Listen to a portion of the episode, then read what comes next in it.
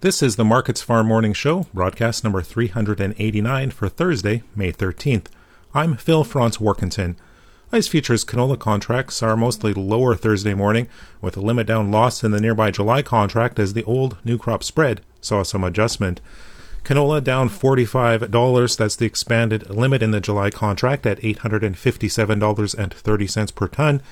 New crop November down 22.50 at $732.20. Commercial buying interest has largely moved over to the new crop months, leaving the July contract open to speculative profit taking. Losses in Chicago soybeans and soy oil today also weighed on canola. However, ongoing concerns over tight supplies and dryness across the prairies did remain supportive. In the U.S., soybeans, corn, and wheat futures are all lower. Soybeans down 34 cents in the July contract at 16.08 per bushel.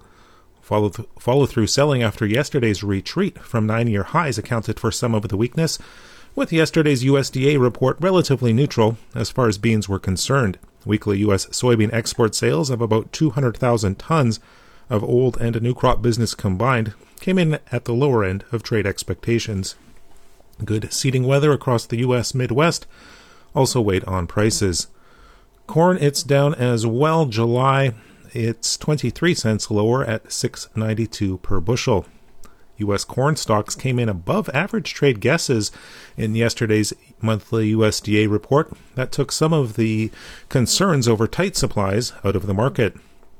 Old crop U.S. corn sales included net cancellations of about 100,000 tons this week, but new crop business of more than 2 million tons more than made up for that. The USDA also announced private export sales of 680,000 tons of new crop corn to China this morning.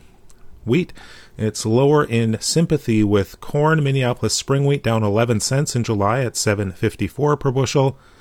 Kansas City, it's down 17 cents in July at 6.73 per bushel. And Chicago wheat down 9 cents in the July contract at 7.20 per bushel. Weekly U.S. wheat export sales were solid at about 270,000 tons. Crop conditions for U.S. winter wheat are thought to be showing some improvement, but it does remain dry in the spring wheat regions. That's a look at the ICE futures and U.S. markets for Thursday, May 13th. In Winnipeg, for Markets Farm, I'm Phil Franz Warkentin.